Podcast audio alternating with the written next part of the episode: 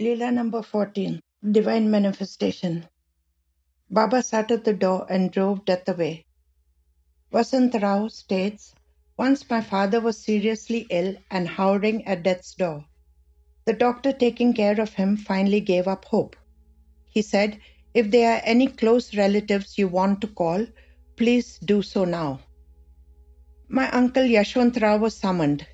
That night, my father's condition deteriorated further he was running a very high temperature.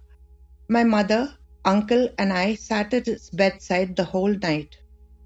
At midnight, my father awoke and looked towards the front door and reverentially folded his hands. Then he slept peacefully through the night. At about 5 a.m., my father got up and asked my mother for something to eat.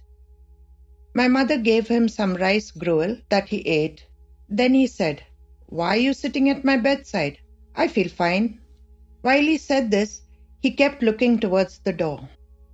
I turned and looked in the same direction, and I saw an old man seated in the doorway. He had a silver satka, a baton about three feet long, in his hand.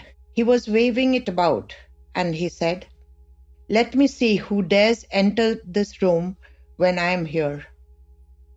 I immediately prostrated with folded hands. The old man looked exactly like Sai Baba, whom I had seen when I was younger. Baba was seated at the door to drive away the agents of death.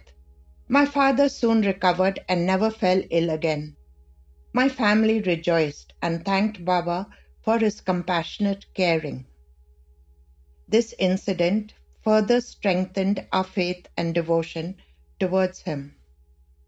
Reference Sai Leela Magazine, number 11, volume 63, February 1985.